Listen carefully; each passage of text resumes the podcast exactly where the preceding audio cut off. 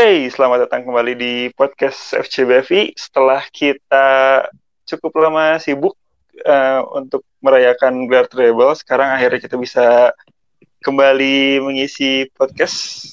Dan ini lumayan cukup sibuk, 3 orang pandit FCBFI ini. Jadi akhirnya kita bisa menemukan jadwal dan bisa rekaman nih hari ini. Oke, mungkin sapa-sapa dulu kali dari Joshua. Ya, lama. Halo fans, udah lama ya nggak jumpa. Ada Bang Jun. Halo guys, lama nggak jumpa. Jadi kangen kalian semua, para pendengar yang baik-baik ya. Dan terakhir ada Bang Reza. Oke, di hari ini kita temanya cukup menarik karena praktis 2 hari lagi sih.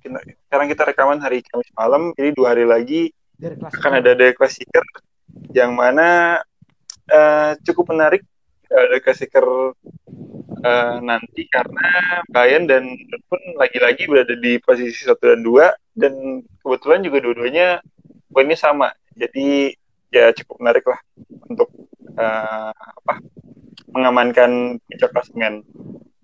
Nah, tapi sebelum masuk ke Classicer, kita juga bakal bahas sedikit soal Liga Champions. Karena kemarin udah 3 pertandingan dan Bayern akhirnya melanjutkan tren positif, 14 kemenangan beruntun di bawah Hansi Flick, termasuk 100% kemenangan selama Hansi Flick menjadi pelatih Bayern. Jadi itu bakal kita bahas. Setelah itu baru kita bahas Classicer. Oke, kalau gitu yang pertama kita bahas soal 3 pertandingan awal di Champions 2020-2021. Yang mana Bayern mengawali dengan baik, yaitu dengan 4-0 melawan Atletico, lalu hampir-hampiran menang di Rusia ya? Iya, Moskow. Rusia sama Moskow. Moskow 1, terus yang kemarin terakhir sempat kesulitan di babak pertama dan pertengahan babak kedua sebelum akhirnya bisa menang 6-2. Nah, dari Yosua dulu deh. Gimana Yos, puas nggak dari 3 pertandingan ini? Kalau yang sebenarnya puas, iya. Karena kita tahu sendiri bahwa Lokomotif ini tampilnya energik ya. Kemarin saya lihat sebelum nonton Bayern Salzburg itu sempat nonton lawan Atletico kan, kebetulan disiarin itu. Ya. Mereka masih berani jual beli serangan, nggak mulu-mulu. Karakternya tim Rusia kan selalu defense selama ini kalau ketemu Bayern, kayak Zenit atau CSKA, tetangganya Lokomotif ini. Jadi tapi yang menarik sih harus digarisbawahi bahwa Salzburg ini sebenarnya bagus ya, ini kakaknya RB Leipzig ini. Kita kesulitan sampai mendekati 12 menit menjelang akhir pertandingan itu. Iya. Baru menit 78 itu sudah akhirnya kehajar. Tadi 15 menit 4 gol itu kan. Jadi 26 itu. Overall sih ini sih kalau saya boleh jujur yang perlu digarisbawahi sebenarnya kalau untuk yang Salzburg ya, itu di Kingsley Coman. Dia sebenarnya rekan-rekannya banyak yang kosong kemarin waktu lawan Salzburg. Ada Lewandowski, lalu Gnabry, Tolisso, bahkan Tolisso sempat maju pun kosong tapi masih aja nekat untuk nge-shoot sendiri. Sempat ada gosip sih bahwa Coman dan Lewandowski sempat berselisih di latihan. Tapi jadi saya kira cuma biasanya kan namanya FC Hollywood kan pasti banyak gosip ya. termasuk kayak kontraknya David Alaba ini. Tapi kenyataannya kok malah beneran ada friksi gitu. Saya lihat Gnabry sama Levi minta itu nggak dikasih sama Coman. Ya itu sih garis bawahnya. Setelah dia ditarik diganti Sane di menit 70 berapa itu ya. Nah itu baru Bayern mulai ngehajar. Aliran bolanya malah terasa deras. Mungkin bisa jadi sih nanti dari Classicer ini Coman ya mungkin bakal turun di starting, tapi mungkin cuma satu babak aja. Lalu ya Sane lagi nanti kayak kemarin lawan. Iya, biar capek dulu mereka. Itu sih. Kalau Bang Jud gimana Bang Jud? 3 pertandingan ini puas atau enggak? Menurut saya yang awal saya puas. 3-1. Yang kedua yang awal kita nama Atletico ya. Kita puas dengan kemampuannya Coman kan dirinya sebagai ya dan itu memanfaatkan peluang di depan gawang Atletico Madrid ketika itu. Dan kedua saya kurang puas. Lawan Lokomotiv Moscow kita terlalu individu sampai di dalam lapangan itu perandingan itu saling marah-marah antara Lewandowski sama Coman. Coman dah Coman mulai friksinya itu. Mulai mau menunjukkan lagi jati dirinya sebagai yang haus tak gol ketika ada temannya yang kosong. Nah, itu enggak dikasih. Lewandowski marah-marah. Ketika dia seharusnya ke sayap, dia ke tengah dan akhirnya Coman berbuntut marah beberapa kali membuat tim gak bisa nyetak gol, akhirnya diganti dengan Douglas Costa waktu lawan Moscow dan itu yang jelas kurang kurang enjoy. Tadi suaranya gedean dong, Yud, enggak kedengeran melihat permainan itu. Tadi diganti Douglas Costa. Terus yang ketiga ini lawan kemarin tuh yang menang 2-6. Ya sama dengan yang lawan Lokomotivku antara Coman itu egois. Ya di situ membuat Bayern kesulitan dan kurang percaya diri, akhirnya kebobol lah 2-1 terus 1 terus 2-2 buat golnya penaltinya Lewandowski. Setelah itu Coman diganti menit 75 diganti Leon Deskil. Oh, 75 ya. Ya. Setelah itu 79 Joshua Kimmich mengumpan dua buatan kita gol dan Tolisso kita gol. Lewandowski baru cair lah. Malah di 12 menit terakhir itu 81 menit terakhir itu kan mulai berkembang permainan. Mulai terlihat bahwa ini loh Bayern yang sesungguhnya. Itulah. Nah, ya, mungkin itu sih antara persaingan di lini depan Bayern mulai kelihatan. Kalau misalkan ada orang-orang yang bilang tuh waktu lawan Salzburg itu salah satu kuncinya emang stamina sih, karena dua-duanya emang main terbuka banget, terus tensinya juga emang tinggi gitu, dua-duanya emang paling terang aja gitu. Dan ketika Bayern punya pelapis yang lebih bagus daripada Salzburg ya akhirnya 15 menit terakhir iya, benar, ya kelihatan lah gitu si pada fit dan secara kualitas juga jauh gitu. Emang Salzburg juga memanfaatkan kelonggaran di lini belakang karena kan banyak pemain kita yang cedera dan kena Covid terus di Zule itu ya. Zule itu. Jadi benar, jadi dia memanfaatkan kesempatan itu untuk menyerang Bayern secara frontal, jadi menjual serangan gitu. Oh ya, sekedar info. Ini Zule ternyata tes PCR-nya positifnya palsu kayak Gnabry. Ya. Jadi sebenarnya dia nggak kena COVID kok. Ya mungkin bisa masuk nanti. Terus saya mengapresiasi golnya Lucas Hernandez yang untuk pertama kali ini ke iya. di Bayern Munchen. Itu salah satu pemain yang bakal bersinar musim ini kayaknya Lucas Hernandez. Bayern udah mempercayai dia. Dan Alaba mulai ketar-ketir ya. Kalau Alaba enggak begitu terpengaruh sih dengan yang di luar informasi tersebut karena dia tetap fokus di pertandingan, dia selalu profesional ketika main di lapangan, dia selalu untuk menang gitu. Dia sangat kuapresiasi dia meskipun di luar lapangan banyak yang beredar tentang kontraknya di Bayern mungkin sudah berakhir atau apa sesuatu lain, tapi dia sangat profesional di dalam lapangan itu selalu dengan Alaba. Oke. Kalau soal Alaba nanti aja kita bahas sekalian ya sama pemain-pemain yang lain, karena pasti juga banyak sih ini bahasa soal Alaba dan drama-dramanya.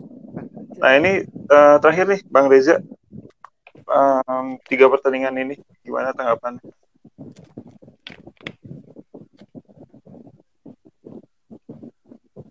Bang Reza masuk gak sih? Nggak ada, belum ada. Ada. Terhubung ini. Suaranya ada. Dengar sih suaranya. Iya, nggak ada. Suaranya nggak ada kan? Udah, oke, kita next aja sambil nunggu ya, Bang Riza nyaut. Salah satu hal yang paling menarik di 3 pertandingan ini ya, Bayern ya, adalah kemenangan di Rusia. Karena kita tahu sendiri Bayern suka kesulitan di main di Rusia gitu. Terakhir kan pernah kebantai juga kan sama Zenit. Itu ya semifinal UEFA Cup itu jadi ya. Waktu tim Moscuk di sana ya. Terus ini bukan di Rusia sih. Bate itu apa ya waktu musim 2013 CSKA waktu itu. CSKA Moskow. Ada yang Bayern tuh kalah 3-1 lawan Bate. Bate apa itu gitu? Itu kan Bate Borisov Belarus itu, beda negara, Pak. Harus beda negara. Berarti. Tapi itu kan zaman ya, travel waktu kan? Itu zaman travel yang di grup kalah. Sempat kalah memang. Ya pokoknya berarti ada Halep kan di sana lagi. Daerah-daerah dingin tuh. Iya, itu selalu kesulitan dan ya untungnya satu sih kayaknya ya udah termasuk bagus lah untuk Bayern gitu, dan diketahui bersih akhirnya 14 kemenangan penting. Gimana nih kira-kira nih peluang Bayern untuk back to back juara musim ini? Oh ya, cerah nggak Bang Jun? Bang Jun dulu aja. Bang Reza dulu. Oh ya, silakan. Udah keluar. Halo Bang Reza. Halo? Tidur. Reza? Iya. Ya udah, Bang Jun dulu aja. Kalau peluangnya back to back untuk champion terbuka lebar. Back to back treble mungkin ya. Champion ya terbuka lebar karena Bayern tetap dengan pendiriannya, dengan mental juara, meskipun juara dia tetap untuk memenangkan pertandingan dan itu terlihat jelas.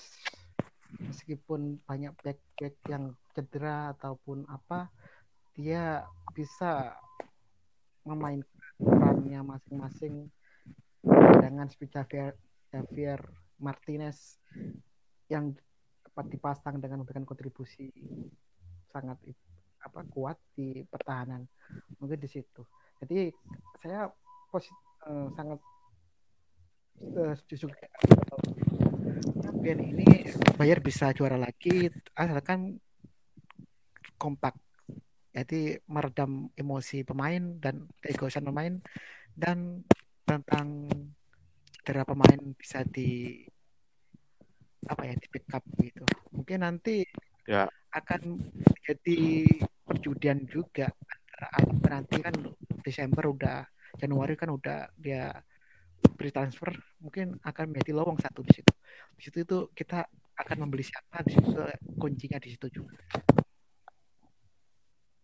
Oke ya. Untuk berapa persennya 95% dari Munchen bisa campaign lagi. 55%-nya kan kalau Alaba nanti hengkang, di situ kasih siapa itu masih tanda tanya besar. Oke. Yes. Pertanyaannya bukan sama kayak apa? Oh ya, silakan. Iya. Ganti pertanyaan nih, Yos. Kalau misalkan tadi Bang Jun bilang peluangnya gede untuk Bayern back to back, kira-kira di musim ini siapa tim yang kemungkinan besar bakal jadi pesaing Bayern di final selain MU ya? Bersih Kediri ya. Tetap itu.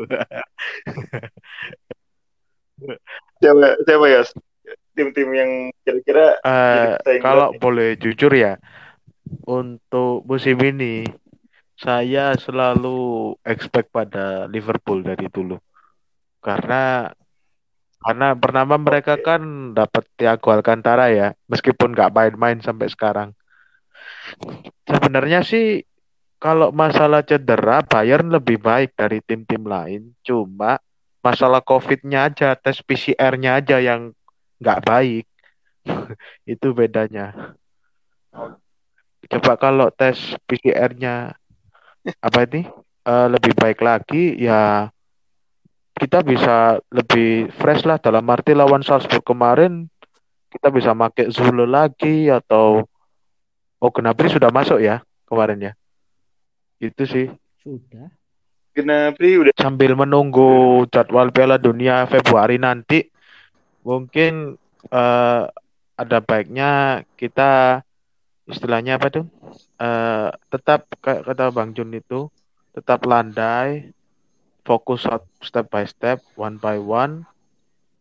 Jadi untuk peluang bisa dapat treble lagi bisa. Cuma Liverpool ini yang menarik karena Jota ini lumayan bagus ya. Untuk beberapa pekan ini saya sempat lihat di Premier League, bagus sih, sudah mulai nyetel. Bahkan Firmino aja sudah mulai kalah ini. Cuma Liverpool mungkin. Liverpool yang pertama. Yang kedua, saya nggak pernah memperhitungkan City-nya Herpep ya dari dulu. Karena ya kita tahu sendiri. Dalam arti mereka kan selalu ini, kalau media menggembor-gemborkan pemain itu kayak, oh kita sudah bisa, sudah terlalu nyantai gitu, jalannya pelan-pelan gitu. Ya nggak nyampe-nyampe kalau kayak gitu. Wong sama Olympic Lyon kemarin aja kebalik. Mungkin selain Liverpool tetaplah Real Madrid ya. Real Madrid ini masih bisa dibilang nggak kebaca sih. Karena mereka jujur transfernya aneh ya, untuk karena pandemi ini. Nggak beli siapa-siapa malah minjem-minjemin. Ini menarik sih. Zidane pakai formasi apa lagi? Kemarin waktu lawan Gladbach itu bagus ya menurut saya ya. Dari awalnya kalah 2-0 lewat golnya Marcus Thuram, itu bisa jadi seri 2-2. Terlepas itu VAR. On Inter itu? Bukan, yang Real sama itu Gladbach sama Sergio Ramos. Sergio Ramos sama Casemiro. Sergio Ramos sama Casemiro yang kemarin lawan Gladbach minggu lalu. Oh iya deng ya. Dari 2-0 jadi 2-3. Oke. Berarti pesaing di Liverpool, City, Madrid ya. Dan sekarang nih Bang Reza nih. Liverpool, itu Liverpool, Madrid, PSG, Pak. Kalau City nggak pernah dihitung itu. Oke. Ya. Terus. Bang Reza nih. Tadi kan kalau Bang Jun kan pertanyaannya apakah Bayern kembali bisa kembali treble atau enggak, terus dijawab dia bisa, peluangnya gede. Nah kalau misalkan Joshua, siapa aja tim-tim yang punya kans untuk menjadi rival Bayern di final atau jadi juara, itu udah ada 3 klub tadi. Nah untuk Bang Reza nih, siapa pemain yang bakal menjadi kunci Bayern di musim ini? Kunci Bayern di mana? Final? Enggak, di UCL, kampanye UCL. Di UCL ya. Jadi pemain. Lucas Hernandez mungkin. Ya. Lucas Hernandez lagi istilahnya musim lalu kan dia kurang maksimal. Ini musimnya kayaknya dia benar-benar pengen membuktikan gitu, full power. Udah nyata gol kan kemarin. Iya, kelihatan sih beda kemarin. Mumpung Davis cedera kan. Iya betul. Selain Lucas, Joshua Kimmich itu sering bikin gol-gol yang penentuan lah, kalau nggak asis atau gol gitu. Iya, decision maker ya, benar-benar setuju aku. Joshua Kimmich sama ini nih. Joshua Android. Terakhir nih, pertanyaan terakhir nih. Kira-kira Lewandowski bakal mengulangi kesuksesan musim lalu nggak? Lewandowski kayaknya tetap banyak golnya, tapi mungkin kalau top scorer kayak musim lalu belum tentu ya. Soalnya kita tahu melihat 3 pertandingan ya, kalau kecewa kan masih banyak, cuma kalau sebanyak musim lalu kayaknya top scorer gitu kayaknya nggak. Karena kan Munchen juga yang nyetak golnya kan nggak hanya striker aja, kadang-kadang pemain-pemain lain juga sering cetak gol. Iya, belakang aja nggak cetak gol. Iya, betul. Benar-benar.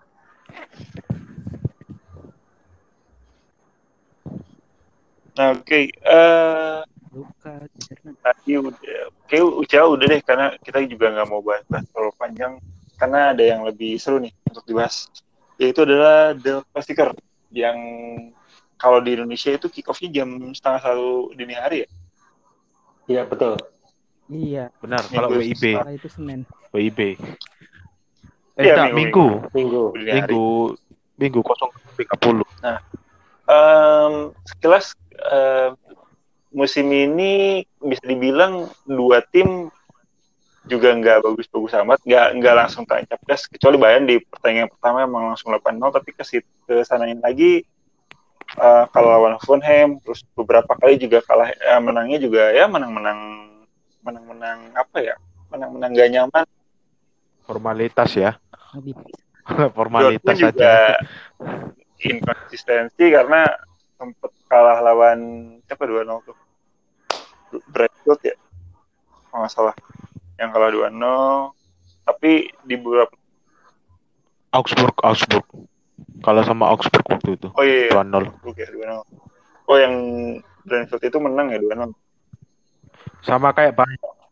Iya, satu Spieltag. Dortmund kalah, Bayern juga kalah. Dortmund dulu, tapi waktu Dortmund kalah sama Augsburg, baru Bayern kalah sama Hoffenheim. Semua itu.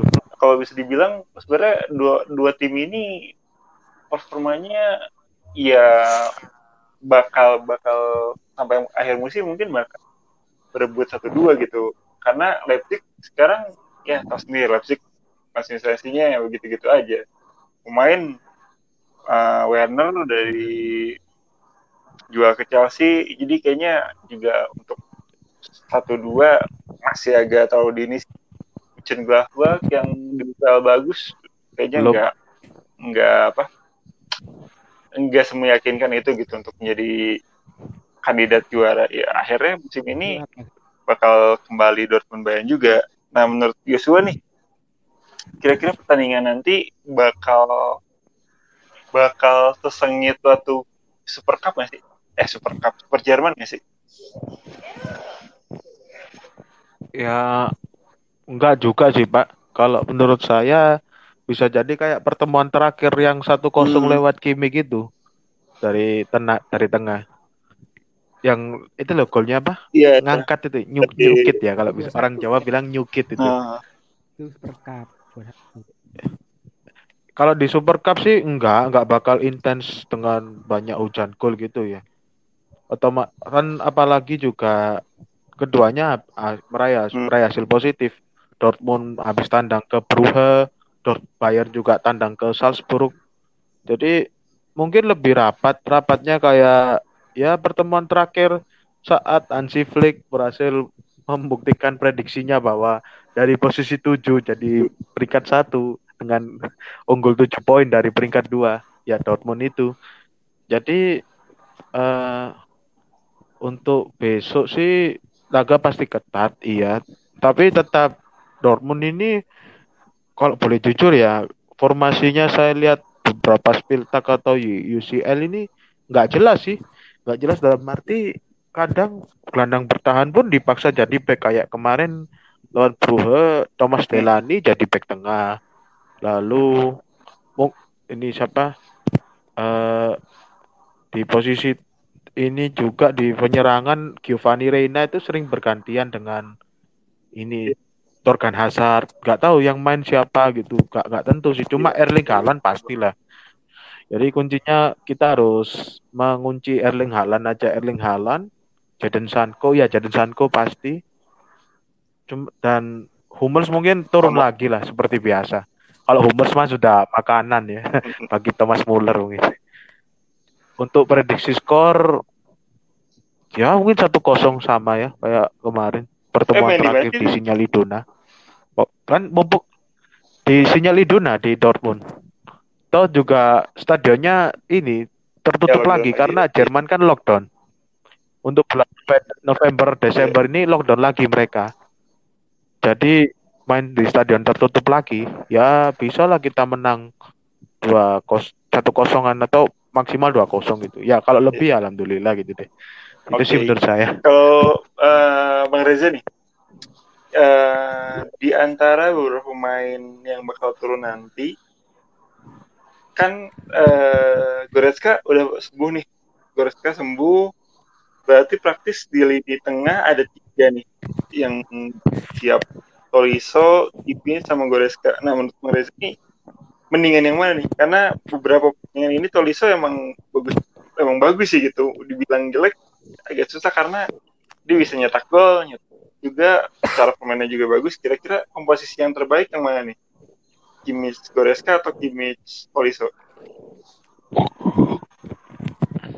Saya kira Goretzka masih belum fit banget ya. Jadi mungkin untuk starting 11-nya Flick bakal nurunin Tolisso Kimmich. Tapi nanti kalaupun Goretzka mau diturunkan, mungkin pemain pengganti. Tapi menurut saya untuk Tolisso Kimmich kalau memang diturunin dari awal udah cukup bagus. Saya malah prediksi saya malah bisa menang besar itu. Menang besar. Okay.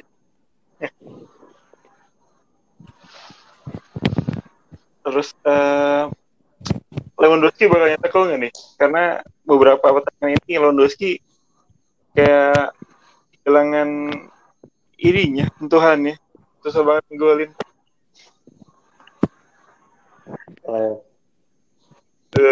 Sekarang skor gol kan, tapi kan ya gol-golnya di pertandingan yang begitu.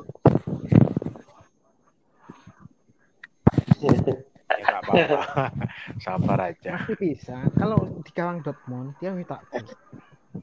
Ya paling kalau ada penalti kan dia yang ngambil nanti. Iya sih penalti. Gimana menurut Bang Reza? Tinya Lewandowski nanti. Kalau di Der Klassiker Lewandowski, kayaknya kalau lihat trennya ya, belum tentu cetak gol sih. Mungkin nanti setelah break internasional baru dia bisa tajam lagi. Kalau lihat trennya sih, ya, kalau lihat trennya enggak. Kalau lihat trennya, besok Der Klassiker mungkin gol-golnya mungkin lebih pemain-pemain lain sayap atau tengah.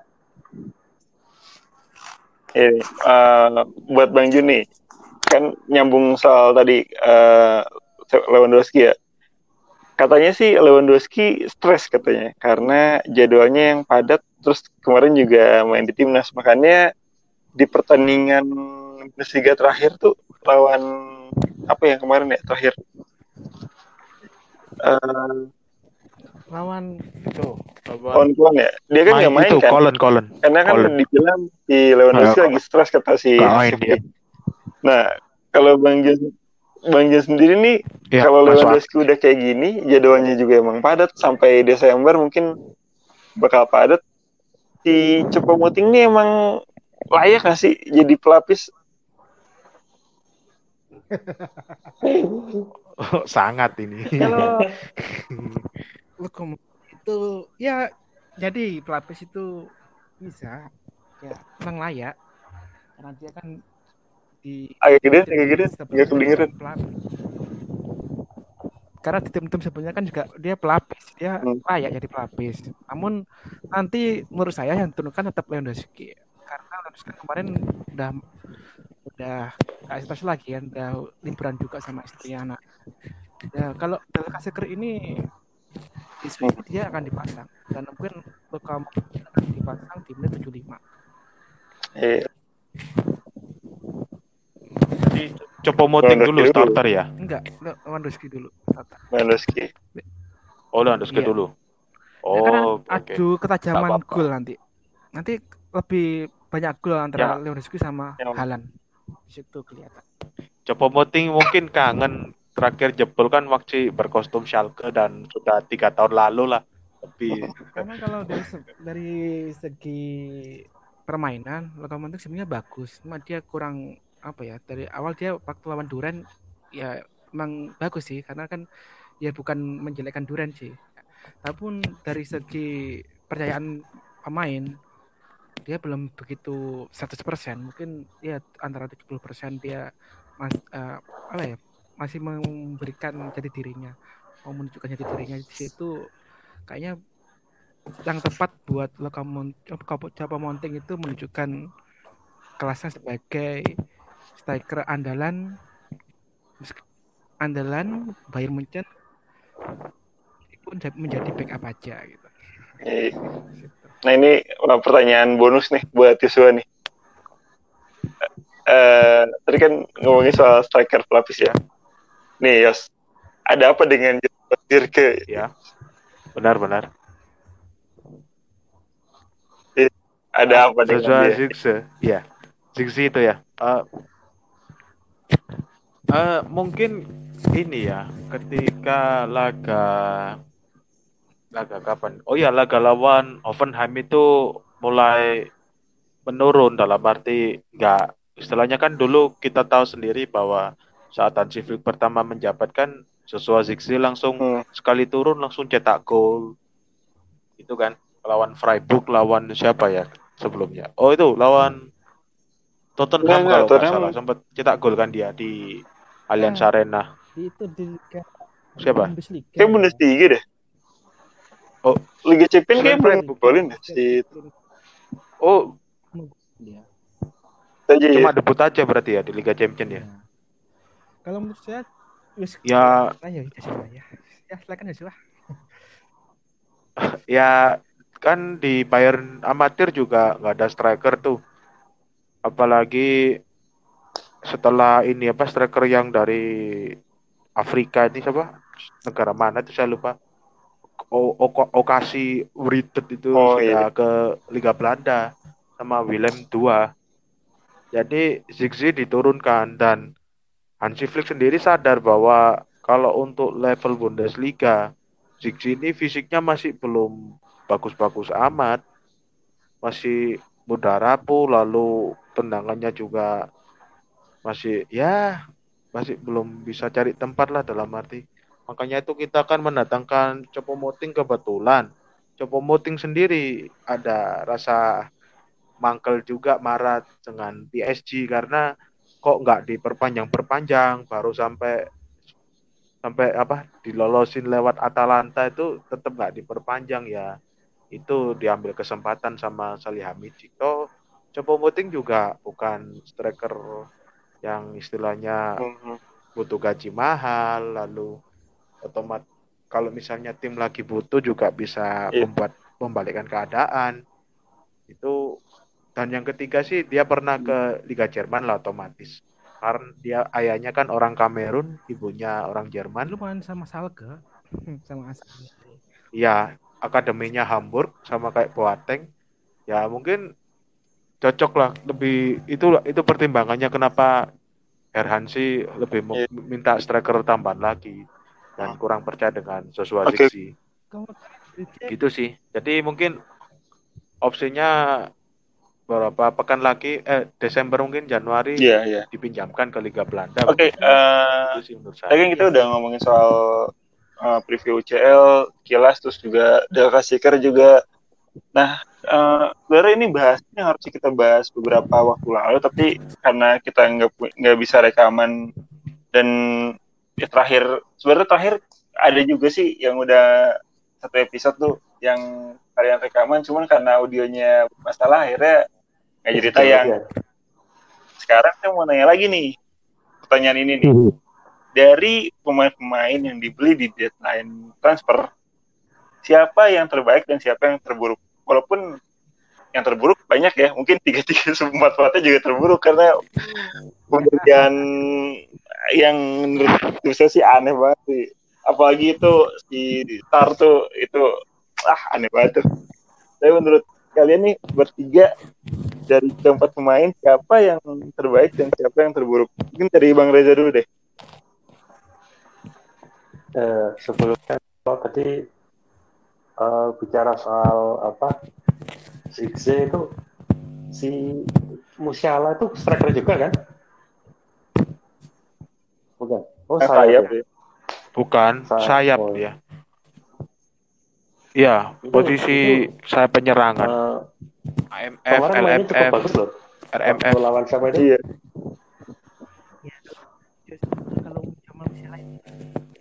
Ya, kalau Schalke nggak bisa buat hitungan sekarang, Bang. dia juga turun waktu Bayern kondisi sudah unggul. Ya? 5-0. Kayaknya turun lagi deh, enggak ya? Iya, 5-0 kalau nggak salah. Iya, pernah golin tuh. Kan? Turun lawan langsung kalah. Iya, lawan turun kemarin aja versus pertamanya di UCL diturunkan waktu lawan Salzburg. Atletico golin lawan Atletico. Turun tapi kondisi unggul ya, kondisi sudah unggul 3-0 waktu itu. Transfer ya. Kalau transfer sih yang paling bagus jelas Sane sih. Enggak ya, yang kalau Sane mah ya pasti bagus lah. Yang 4 deadline ini yang main dibeli karena siapa aja tuh? Si Choupo-Moting. Itu Choupo-Moting, Bonasai, Roka. Siapa? Ada 4 tuh. Tangui. Choupo-Moting. Kalau Tangui awal sama Sane. Costa. Costa ya. Nah, iya. Kalau menurut saya yang bagus si Costa sama si Roka. Nah, yang satunya si Sar sama si siapa? Siapa? Moting ya. Moting ya. Moting. Itu kurang bagus. Iya. Tapi tadi pertanyaan ke Bang Jun tadi juga sebetulnya Moting itu nggak jelek sih. Maksudnya dia mungkin masih karena memang dia kan lebih sering di bangku cadangan baik di klub-klub sebelumnya kan. Jadi memang konsepnya itu pemain pengganti. Jadi adaptasinya butuh lebih kali ya.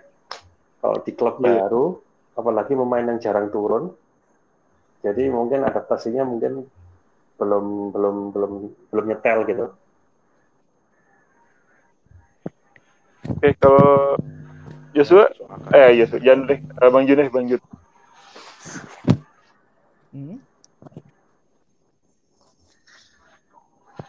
Transfer yang terbaik dan terburuk, Bang Jun.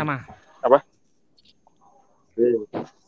Setiawan Sinaga. Sama ya dengan Bang Riza. Ya, kalau saya dari keempat-empatnya ya kalau Roka masih belum menyatu sebenarnya, belum diberikan ini sih menurut saya ya di bawah standar sih kalau itunya. Grup-grup juga. Tapi kalau Roka itu belum menyatu dengan di tengah Bayer. Mas Bayer tetap mengandalkan si Joshua Kimmich dan Tolisso. Roka masih belum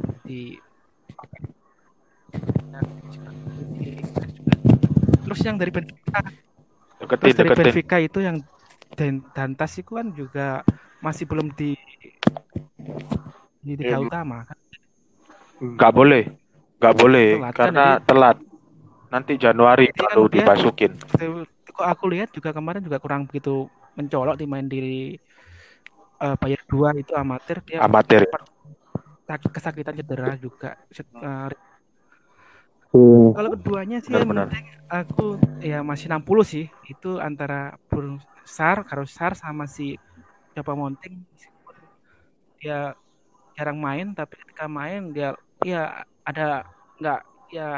jelek-jelek tapi ya itu bisa mencetak gol lawan dan juga mencetak gol dan Sar ketika itu menjadi andalan ketika Bapak cedera ya kedua itu pemain Sar sama Choupo-Moting yang terbaik. Yang terbaik ya. Lalu yang terburuk. Roka belum nggak bisa adaptasi, belum bisa adaptasi. Douglas juga. Douglas Costa jelek. Bukannya jelek sih. Kalau Douglas Costa itu penurunan belum ke itu. Top performanya belum muncul. Meskipun 1 gol dan 1 assist kemarin waktu di Liga, tapi kelihatannya ya penurunan dari skillnya. Mungkin butuh waktu untuk menjadi top performernya lagi. Iya, beda kayak main kan ya Juventus sama kita. Kan Juventus melawak, kita kan serius. Makanya itu. Juventus bagus di liganya, tapi di Champions ya katanya orang-orang sih badut. Oh iya, maaf. Kecuali Milan tuh aku ibas ya. Ya, Milan klub Italia yang menakutkan sampai sekarang. Oke, terakhir. Yes. Oke. Kalau yang terbaik ya, ini saya setuju. Saya sama sih sama Bang Jun. Karena kami juga sering nonton bareng di Surabaya. Saya setuju kalau yang terbaik mungkin untuk saat ini masih Ponasar. Ponasar ini meskipun untuk karakter backup ya. Saya sering lihat pertandingannya Marcel. Kalau misalnya Bayern nggak lagi main atau lagi nongkrong di warung gitu, bagus sih sebenarnya. Jujur bagus. Kita dapat Ponasar itu nilai plus sebenarnya. Karena dia tidak hanya bisa dimainkan sebagai RB, kadang bisa jadi CM, RM, bahkan saya penyerang juga bisa dulu di Marseille. Lalu Choupo-Moting, saya setuju juga dengan Bang Reza bahwa mungkin mindset dari keseringan jadi pemain cadangan setelah meninggalkan Schalke dan Stoke City ya, kalau salah. Itu mungkin untuk karakter cadangan ya ini terbaik deh.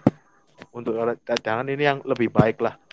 Sebenarnya saya pengennya Mandzukic, cuma kalau Mandzukic kan jelas dia masih ada friksi sama Lewandowski kan.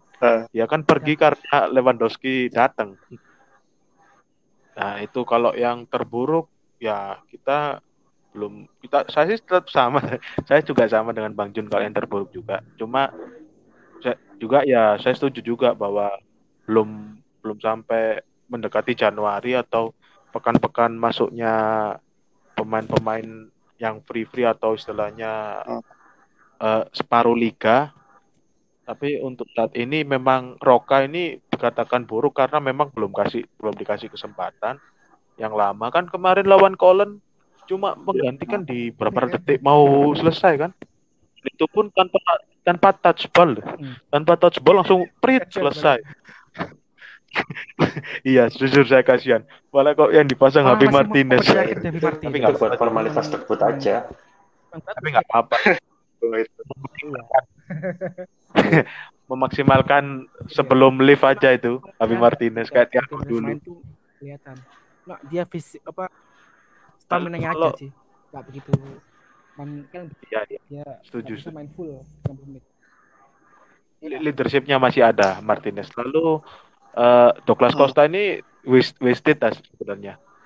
Jujur menghabiskan dana lah, dalam arti saya dengar gaji terakhir yang ditawarkan FC Bayern 10 juta euro. Bayern ini yang aneh menurut saya ya. Gini maksudnya. Perisic itu dikasih 10 juta euro lebih bagus mainnya dari Costa di Liga Italia. Pun sebelum datang ke Bayern, itu Bayern nggak mau ngambil, tapi malah ngambil Douglas Costa. Ini yang aneh. Kan Douglas Costa itu permintaan dari pemilik Bayer untuk diambil lagi. Iya, saya tahu kan itu sempat Hansi Flick sempat diskusi dengan pemain kan waktu bursa transfer. Kira-kira kalau nambah squad untuk winger enaknya beli siapa, guys? Banyak yang rekomenin termasuk Thomas Muller, David Alaba, Jerome Boateng, Lewandowski sendiri bilangnya minta Douglas Costa. Itu tapi ya mungkin karena kebanyakan jadi badut ya, beda lah antara orang yang kerja jadi badut dulu dengan orang yang kerja harus menjadi petarung, penggulat, kan mindsetnya beda dia. Badut kan untuk melawan, Sementara pegulat atau petarung kan untuk bertarung secara serius agar menang, kayak Khabib Nurmagomedov. Jadi bedanya Bayern dengan Juve mungkin seperti itu sih. Apalagi ya adaptasi ya, mungkin masalah adaptasi juga sih. Tapi mungkin lebih lama kalau Douglas Costa. Juga. Saya feeling nggak diperpanjang Douglas Costa. Nunggu Musiala sampai mateng ini, mungkin sampai mateng skillnya, permainannya, baru Douglas Costa nggak diperpanjang. Itu sih menurut saya. Mungkin untuk apa ya, untuk transfer selanjutnya mungkin lebih ke back deh. Gantiin Alaba siapa? Buat backup dulu. Ya setuju. Benar. Kalau gitu kita rekap lagi pembicaraan kita. Tadi udah bahas soal UCL, terus juga udah bahas sedikit soal Liga juga. Tadi juga pertanyaan bonus, pertanyaan yang seharusnya kita bahas kemarin tapi belum dibahas, yaitu adalah 4 pemain yang dibeli di hari terakhir bursa transfer minus 3. Nah, kita nggak bahas sekitaru dalam karena yang pertama ya karena bahasannya banyak, ada UCL sama tadi kita ngomong pemain juga. Nanti mungkin minggu depan kalau misalkan hasil dari klasikal udah ada, mungkin kita bisa mulai membedah pertandingan itu, dan dari situ kita bisa lihat nih apakah Bayern di Bundesliga akan juara lagi, atau kalau misalkan nanti abit-abitnya kalah, kira-kira di akhir musim akankah ada kejutan atau Bayern bakal juara lagi ke 9 beruntun di Bundesliga. Nanti kita bakal lihat beruntun. Udah kasih jalannya gimana? Prediksi skor. Oh ya, sama ini berapa pemain yang kondisi fisiknya terganggu karena kan habis ini kan Nations League lagi, jeda internasional. Ya kita hitung-hitungan juga lah. Nanti setelah kita bahas di episode selanjutnya mungkin itu kali ya. Kita bahas soal dekstiker gitu. Terus yang terakhir benar-benar. Iya, terakhir mungkin prediksi skor. Oke deh, boleh. Tapi singkat aja karena ini udah 50 menit biar enggak kelamaan. Langsung aja nih. Dari Bang Yun, berapa skor?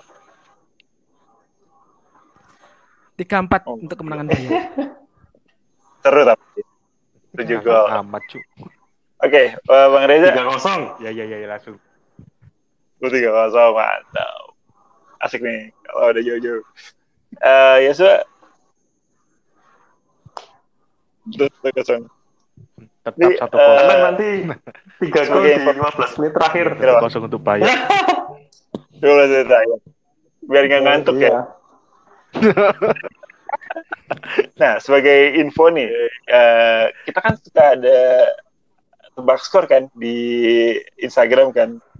Itu dari pertandingan pertama sampai pertandingan sekarang, 3 kali UCL, 6 kali Bundesliga, itu nggak ada yang pernah menang satu pun. Nah, ini cukup berarti menandakan bahwa pertandingan Bundesliga dan UCL musim ini tidak tertebak karena nggak ada yang bisa nebak ataupun yang benar. Oke, kalau gitu di episode berapa lagi lupa lagi karena udah lama nggak siaran. Episode perdana kita cukupkan saja. Wes ya perdana musim ini bener ya. Berarti kita bikin episode pertama aja kali ya musim ini. Oke. Iya. Terima kasih waktunya Yosua, Bang Jun, Bang Reza yang sudah akhirnya nih kita bisa menyamakan waktu nih. Karena kemarin tadinya udah mau rekaman sebelum UCL, udah rekaman setelah UCL, akhirnya bisa rekaman hari ini. Jadi terima kasih.